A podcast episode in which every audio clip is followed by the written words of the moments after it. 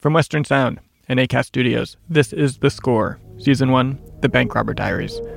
I'm Ben Adair, and this is Episode 5, The Wolf and the Sheep, Part 2. So, this bank, Bank of America, continuing on my commitment to give Bank of America the blues. I walked into the front of this bank, and it was December, it was around Christmas time, and I wanted to make a chunk of change, because it was Christmas time, and I wanted to enjoy the holidays. And when I walked in, I walked all the way to the back of the bank here, because that's where the manager was, and I walked straight up to the guy, and I say, "We have a bomb, I have a gun, take me to the vault." And for some reason, I knew I wanted to rob the vault. I don't recall right now why, but I just was ready. And the way I walked up to him and with the ferocity, I persuaded him to walk me to the back. When he walked me into the vault, to the left was like a little corridor. It was the vault, and on the right-hand side of it were two women on their knees putting bricks of money into a vault on the floor or ground, you know, or put into the wall. There was a vault in the vault. Yeah, there's like a vault in the vault. I look at them and say, "Get up against the wall." And I put them on their knees. Now they're facing the wall, and I'm standing in front of this open vault. And I'm panicking. Like, this is the first time I've been in a vault. I'm like, whoa, I bit off more than I could chew, because now I'm scared to death. Someone's going to come, and they're just going to close a vault on me. So I don't know what I don't know whether to worry about this or not. And now here's the thing about the money. They're bricks of money. They're the size of 1,000 bills pressed together, but they have cardboard over them, and I can't decipher what bills they are. Not at all. No idea. And then I go back to the front. I'm doing this dance. It's goofy. I feel like Benny Hill. Like I'm just really silly shit. But I go back to the thing, and I finally like I just got to get out of here. And I have a pillowcase on me. I throw the money in the pillowcase. And I have this bulky bag of 6 bricks of money. I put it under my trench coat, because I have a trench coat at the time. And I walk out of the bank, and the iconic photo of me walking out of the bank with a tie on, a suit, a trench coat, looking down, purposeful sunglasses, Cole Haan loafers with tassels, that's that shot. Underneath that trench coat, I have 6 bricks of money in a pillowcase. I get to my car, take off. I'm so excited that I got these bricks of money from a vault. I'm going to be super rich. Imagine, they could be 1s, 5s, but they could be 10s and 20s and 100s, 1,000, 100s. So I'm like, woohoo, I fucking scored. And that was quick. I went in there, I went straight up to the guy, take me to the vault. That's what we're going to do today. I'm going to be a vault bank robber now. I get to my car, and I'm driving, and I rip open the first one, and I can't wait. I'm so excited. And it's $5 bills. And I'm like, that's $5,000. Okay, whatever. That's $5,000. That's just one. Let me see what I got. The next 5 were $1. Just ones. Just one. If one of them had been 5s, it would have been 15,000. But no, I had to pick 5 ones. Why couldn't it have been 5 5s? It was bizarre. Like the luck I had to get 5 of them. Probably the only 5 ones they had. I picked them. The sheer bad luck of it, you know.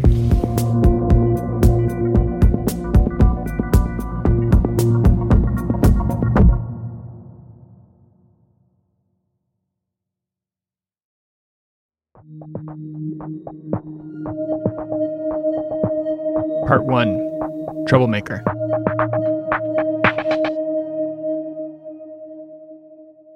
Joe, we've been hearing a lot about your family in these last few episodes, how hard it was, but I want to get a sense from you of how you were evolving, like, as a criminal.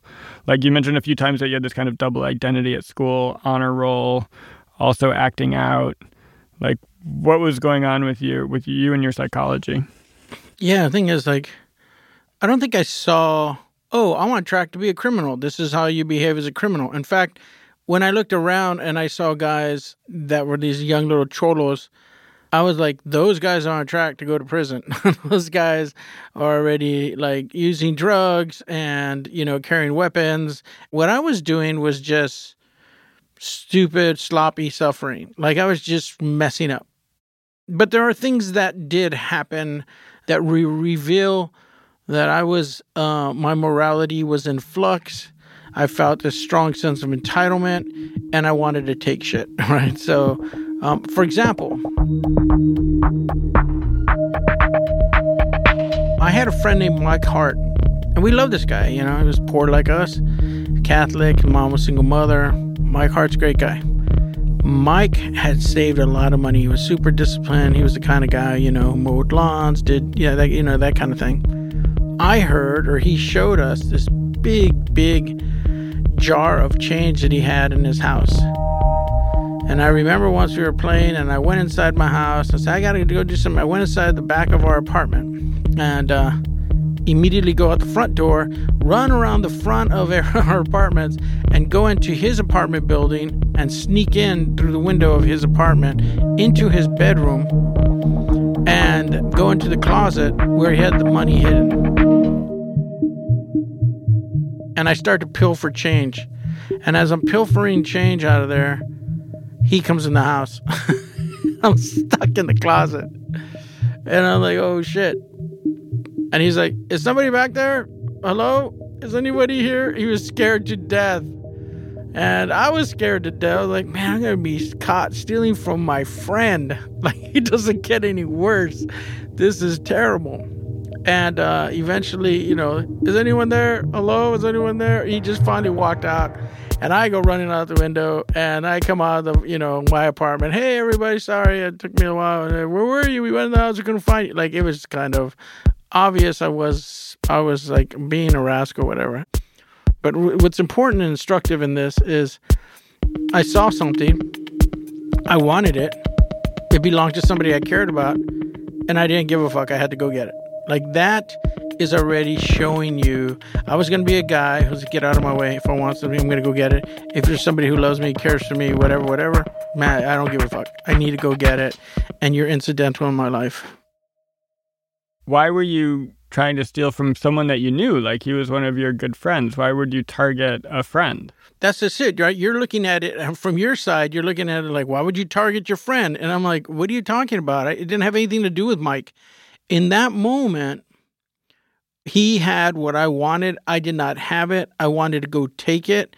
He becomes incidental in that moment. In my imagination, just people were objects. Huh. He was now just in the way of me getting what I needed.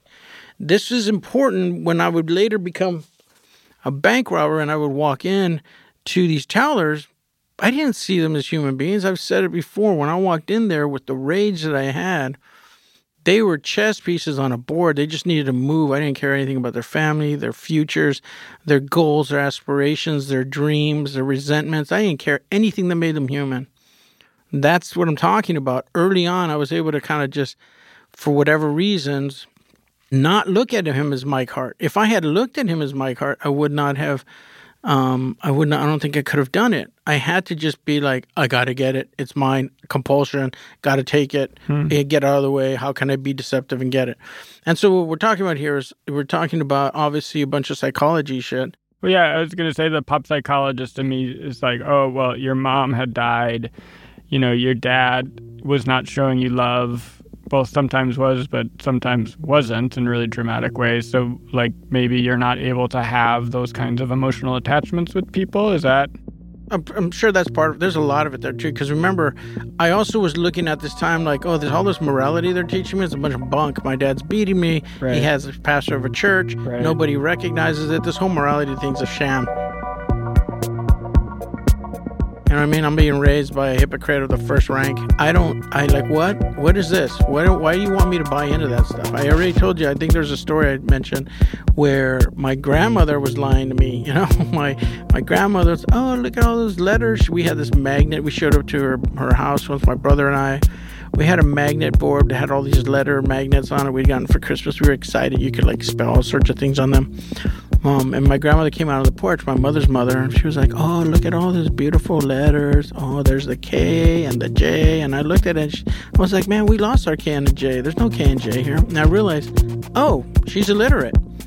Oh, she's lying to us like we're a bunch of lames. It's like, this adult is just out of vanity She's just gonna like sit here and lie to us like we're a bunch of idiots. Oh, this is what the world's made out of. It's just a bunch of adults. I don't give a shit. They tell us we need to like tell the truth and we need to be all, you know, I was sick of already that thing that I saw was ridiculous. I was seeing, you know, these timid moralities all around me. I was like, yeah, that's not going to work on me. I needed something more, and it was not there.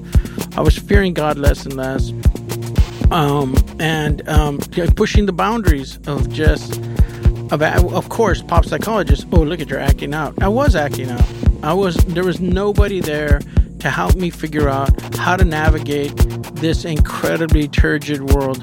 Emotional world I was going through. It wasn't acting out. You were kind of in like a morality free fall almost. Yeah, that's good. It was, but it was also I was exactly. It was much deeper than acting out. But I was in moral free fall, and the way it demonstrated itself was in these acts of breaking rule breaking. That's what I want to say. I'll give you a perfect example. So I'm in 8th grade. I'm a popular kid. You know, I'm up for the American Legion Award. And one day, I want to get out of a test or something I hadn't studied for, so I pull a fire alarm. You mentioned this story a couple episodes ago, right? This is when you pull the fire alarms, you get suspended. And I pulled the fire alarm. I tell a couple friends that. Yeah. And my friend, oh, you're so crazy. And I'm like, yeah, I am. I'm crazy. Look at this. I'm going to pull another one. And I pull another one the next day. And like for a week, I'm pulling fire alarms, right? And I get caught because I pull a fire alarm in my class because this very attractive 8th grade girl says, you know, hey, I have a test today. Can you pull a fire alarm? Like, everyone knew I was pulling fire alarms, right? I'm like, yeah, watch me. But I can't get out of class at that time. So I have to do it in class, in my homeroom. And I do it. We all have it. It works out great. Except when we come back in, the vice principal comes in the room and says, it happened in here. One of your students did it, tells the homeroom teacher. He says, where was everyone standing? And everyone's, I was standing right there next to Jimmy. I was seated right here next talking to Nancy. And I'm like, oh, I was standing over there by Georgia. And Georgia's like, no, you weren't. And I'm like, yeah, I was. I was right behind you. You know, I heard you were talking to so-and-so. She goes, no, you weren't. And so I was busted. Yeah, I get spanked with a paddle, thick paddle with holes in it. They bend me over the principal's desk and whack me 2 or 3 times. That shit hurt too. But the point I'm making is like that right there, you know, as far as all these guys I did time with who got kicked out of school, they laughed at me when I told them that story. They're like, you got kicked out for that? Like, they kick people out for that stuff. Because all the guys I was in prison with, like, oh, we were caught. I got kicked out because, you know, I stabbed somebody. Oh, I got kicked out because you know, he hit my teacher with a bat. Oh, because I lit the room on fire. So I was like, as far as crime, that's why when we talk about, I don't like the idea of trying to butch up the early years of like, look at the crimes he was. That was just acting, you know, it's just, that's why I say acting out. Like, to me, it's just, I'm just doing a bunch of stupid stuff. More stupid, in fact, than my friends who are also a bunch of stupid, you know, boys. But I was the one who was like leading it all and kind of, you know, they would dare me to do things, and I would do them. And stealing skateboards from thrifties, pulling fire alarms, stealing money from my friend. You know, that kind of stuff, stealing money from the offering. Right. That's what I was doing because it was a confusing, desperate, fearful time for me. And this is actually, all of this is the stew that's turning into rage. I'm like, just this. I have all these key ingredients, and you know, coupled with the violence in the home, and Brenda and my dad are not getting along. They're getting ready to be divorced, and my dad has a, you know, ministry, and I'm getting beat in the week. But then on Sunday, you know, all these Christians are like, "Oh, this man's the greatest guy on earth." It's like, you know, this, all this is just, I'm in a quandary. A moral free fall is a good word. You know, it's collapsing in on myself like a bad flan. That's a terrible metaphor, but you get my point. I'm just not holding up. The center will not hold. That's a better one because at least it's very poetic. You know, when we talked to Danny Shaw back in episode 2, he said he didn't have any idea about what was actually happening in your home life, even though he was your best friend. How were you able to hide that? I mean, like, what was your everyday sort of demeanor like? So, I don't think I hit it. I don't think people were able to process it. I've seen this a couple times when I got out of prison as an adult. And sometimes I wanted to share with people just how tough it had been for me. And I swear to God, you know, it's God bless them. People want to know, they want to support, they have no context to understand some of this stuff. And they just look at me with these like deer in the headlight thing and never bring it up again. Like, they don't know how to process them. And what I realize is it's heavy stuff that I have a hard time holding on to, and it happened to me, and I understand the context of all of it. So when you try to have other people who don't know anything about that hold that, it does not compute. And then we're talking about 12, 13, my friends who were 12, 13, 14 years old, they didn't know what to do. If I'm conflicted, imagine how conflicted they are. Danny loved my dad. My dad was great to Danny every time he saw him, and impacted Danny's life in hugely powerful ways. To this day, Danny cries when he talks to my dad about certain things. So when he's hearing my story, and then he's knowing what he knows in his body because of my dad, there's no way that guy can process that stuff. So I don't begrudge anybody who says, I didn't know. I'm like, yeah, I told you. Like, I let you know in the moment you knew. But yeah, they cannot be held to account for not holding on to that or not knowing what to do with that. You know what I mean? So, you know, they cannot, like I said earlier, my friends did not know and could not know it was going to get to the level, the extreme level of violence in our home that it eventually did.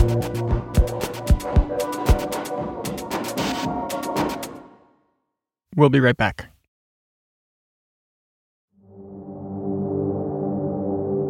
Part 2. Call for help.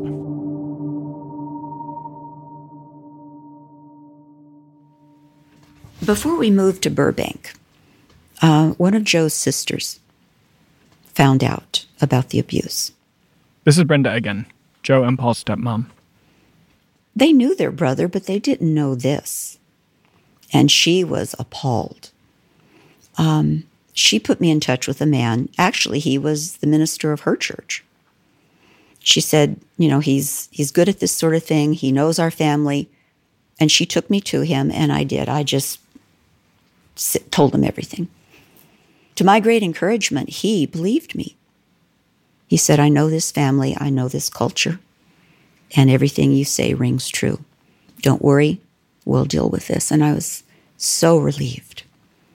So relieved.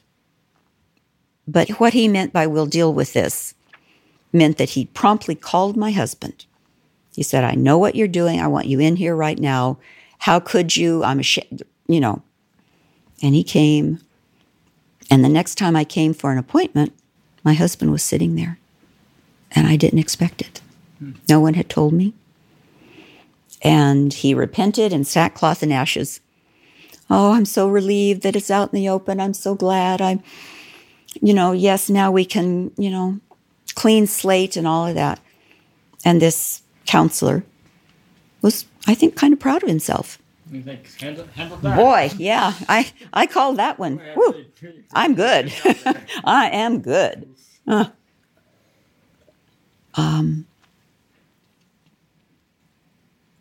When we got home, I took probably the worst beating I took during my marriage. And it was right after that we moved to Burbank. I lost a baby to that beating. Joe didn't know I was pregnant. I didn't want him to know. I didn't know what I was going to do.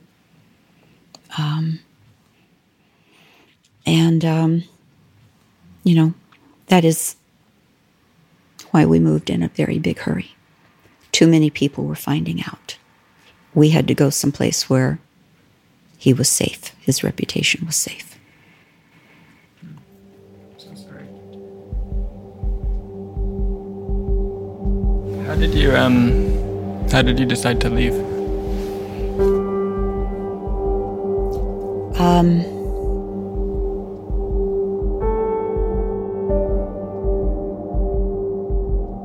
We were on our way home from work one day. My husband picked me up. We carpooled together. And I'd gotten a call from Paul's teacher that he had failed a spelling test. And I told his father on the way home. And he got explosively angry over a spelling test.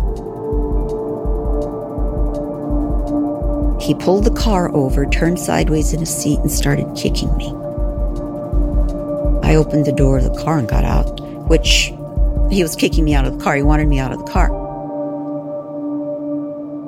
And then he drove off. And I was in an industrial area, bad part of town, and it was getting dark. And there I was. I found a phone booth. And I called a cab, and I got home. And when I got home, I knocked on the door. No one came to the door. I had to knock a lot. Finally, my husband opened the door with one hand. He was sweating, he was disheveled, and his other hand was around Paul's throat. And Paul was bleeding from the nose and from the mouth. And I think that was the first time I ever got physical with my husband. It was just a shocking thing, and I just jumped in the middle and started flailing. And I think it scared him. It certainly surprised him. And he left the apartment, and I tended to Paul.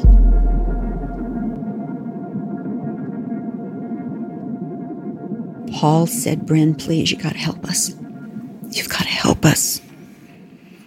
And he had never put it to me quite like that. And I said, "I will." I said, "I will."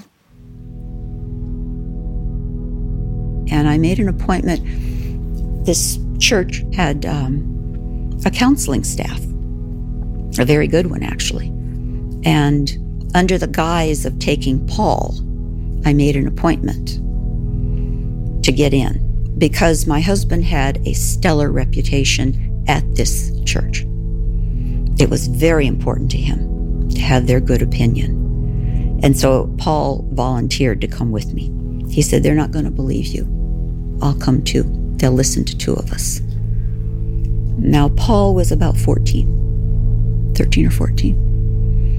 So we went, and I did not, quite honestly, blurt it all out at once. I was kind of feeling my way along, making sure we were safe here, telling a little bit of the story and then a little bit more of the story. There was no easy way to do it. There was no safe way to do it. That was the beginning. Eventually, my husband had to be told that I was in counseling. And so they did. They called him in. And he was very cooperative and amenable in the setting. And we would get home and he would be violent. It scared me how he could go from being one person to being another person. In front of people whose good opinion he wanted, he could be so charming. He had courtly manners and was very articulate. I know people didn't believe me. I understand that. I wouldn't have believed me. And then he would get home and he would be an entirely different person. And the violence became unreasonable. It became pretty bad. I think I kind of lost it, to tell you the truth. I'd been at this now almost 4.5 years. And I was losing my ability to handle the situation, certainly, but also personally. I had taken this huge step, gone to people, and it wasn't working. They were saying, "Really? You know, I've known Joe Loya for 10 years, 12 years, and I've never seen this." And all of a sudden it dawned on me, I don't know anyone except through him. I have nobody who's willing to consider my story. they think they know. And that scared me. And what also scared me was now my husband knew that some other people knew. And instead of saying, well, you know, the gig's up, I guess I might as well come clean and let's get down to business and fix this, he decided to lie about it. Now I was really scared. I didn't know what else to do. I'd tried not telling, trying to handle it myself. Now I was telling and asking for help, and it was just making things worse. Joe was getting more and more desperate to keep us under control. I also had met a woman who, again, knew about the abuse and offered me a place to come. Until then, I didn't know where I would go. I was not working at that point. And then I had no money of my own. He controlled that. Where do you go? So until this woman offered me her home, I didn't really know where I would go. She gave me a place to be, and I started trying to enact my plan. I just hit a wall, and I was very calm. I decided one day. I remember I made dinner for the children. I put something in my slow cooker, and I wrote them a note. And I left. It was pretty naive, but I thought I could do it. And that was, I would get someplace where I was safe. I would get the children. I would find a place I could live. I'd bring the boys to live with me. I would get us all. I'll save you, you know. And that was very naive and very much not the case. And it was only afterwards I went to see an attorney, and I found out, no, you're not even their legal guardian.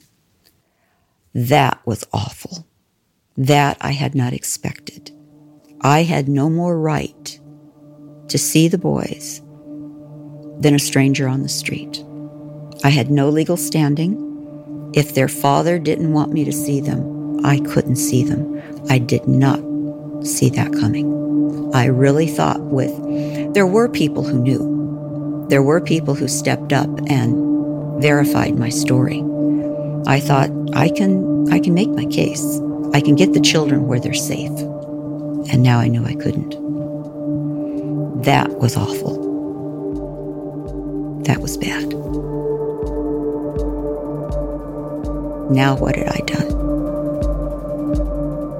I knew what was going on in that home, and no one believed me. And now I wasn't there.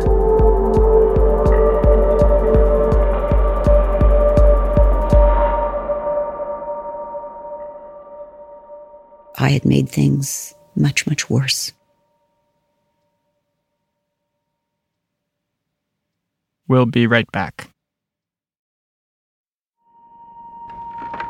Part 3. The Center Cannot Hold.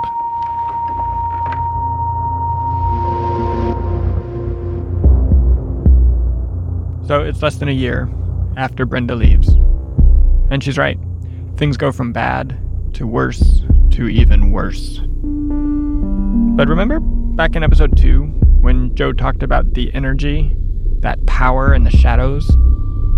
By now, these shadows are so dark, they're crackling.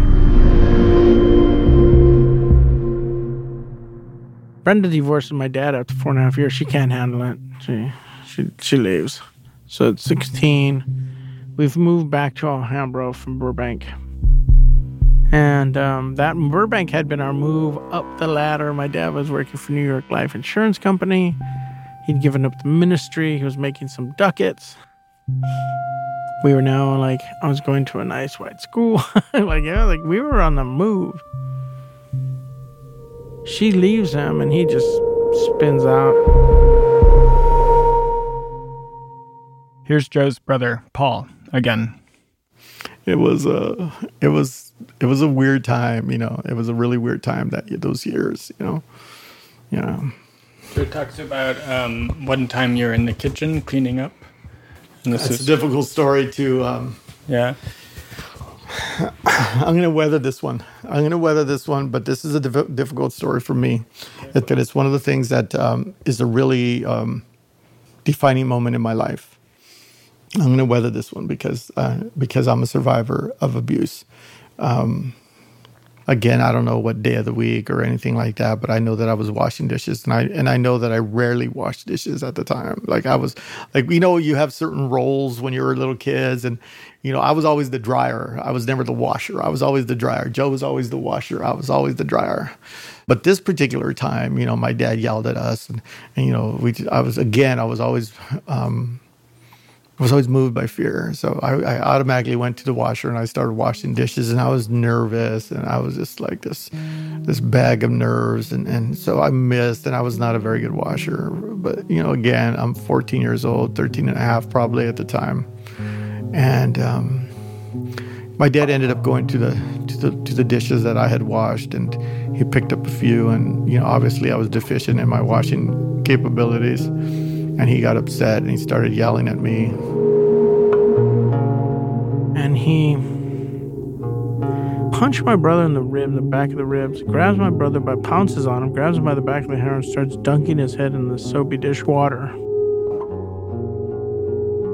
He stuck my head under the hot water, the scalding water, and Joe was sitting there rinsing the dishes, and he was just appalled at what was occurring. I'm paralyzed with fear, holding the plate, looking at him, scared to death, right? Because my dad started putting my face into the water, and what I did was just automatically turn my head. And when I turned my head, I think I turned my head to Joe, so our eyes met.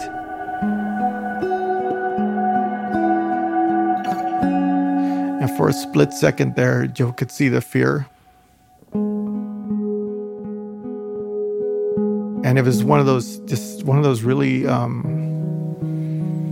poignant times in my life where I just had eye contact with Joe, and Joe knew that I was afraid. And Joe couldn't protect me. Joe wanted to protect me, but he couldn't. And my dad is holding my head underwater. He lifts my face back up after a few seconds, and he just gets right up to my face, man. Right up to my face. And he says, you should have died instead of your mother. He lifts Paul's head out, and he says the words but mean. Like, you should have died instead of your mother. I'm 13 and a half, maybe 14, you know. It's one of those defining moments in my life that it's just really, really, it's just really, really sad to remember it. It's really sad to discuss it, but I know that it's not who I am. I know it's not true. I know that I've resolved and reconciled it. I'm a good person. I try to do, you know, I mean, like that's, I'm a survivor of abuse, and I can't believe that happened to me, but it did. And it still hurts. You know, it still hurts. It's something that will always hurt. It's something that's really difficult for me to reconcile, but, you know, I'm not that little boy anymore, and I'm a lot stronger.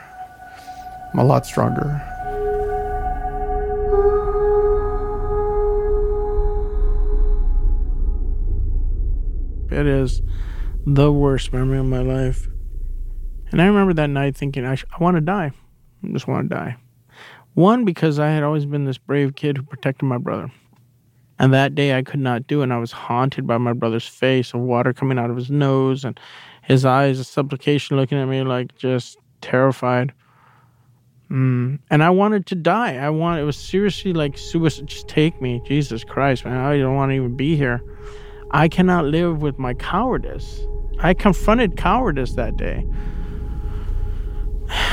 And here's the thing. I was smart. I was intense. I had this aggression, and I felt my heart was big and muscular. And even though I was getting beat down, I felt like I was made to be bigger than this. Right? This is what's happening to me now, but one day I'm going to be...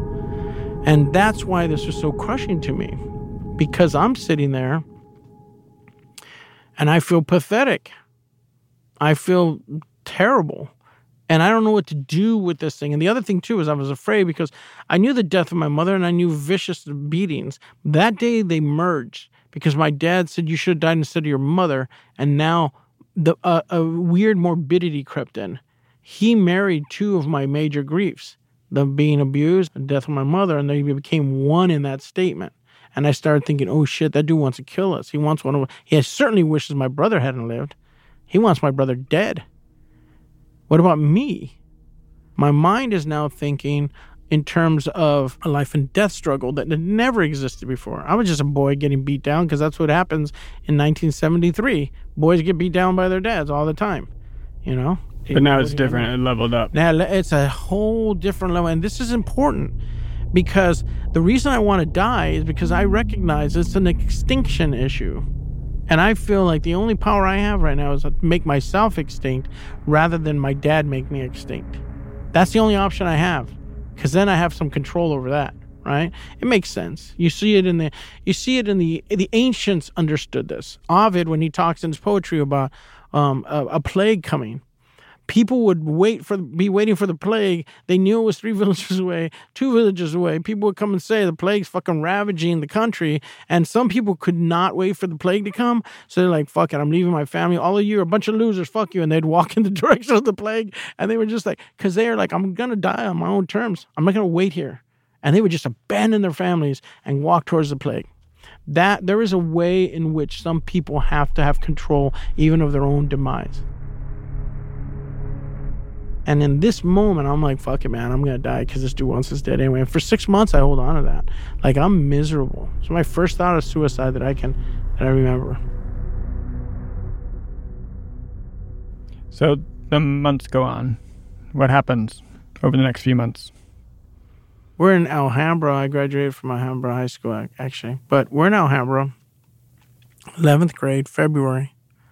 February is the worst life of my day, or month of my life. Every bad shit that ever happened to me, my mother's death, this event. I got arrested twice in February.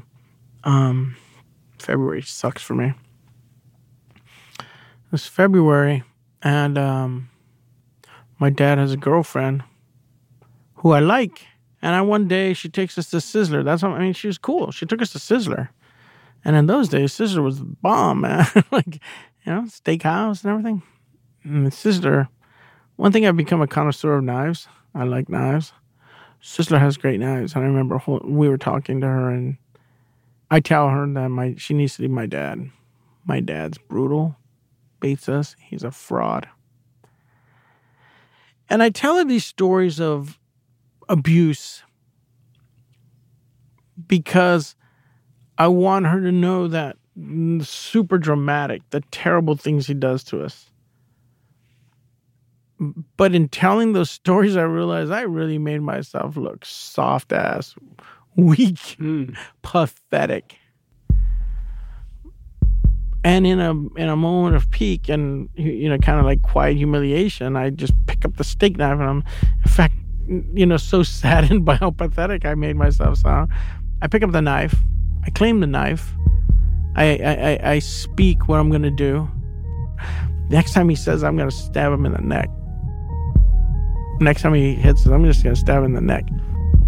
Did you say that, or did you? I said that. You said that. And I hold up the knife. And it's like being a novelist. Like, if you show the gun in the first act, it has to go off.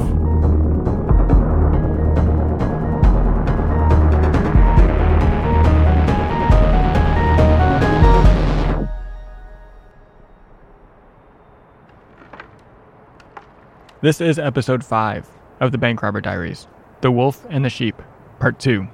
It's Season 1 of The Score, from ACAST Studios and Western Sound. Executive producers are me, Ben Adair, Joe Loya, Veronica Taylor, and Susie Warhurst. Producers are Cameron Kell, Haley Fox, and Stephanie Aguilar. Original composition and sound design by Dan Leone. Production assistance from Annette Ron. Mixing by Johnny Vince Evans.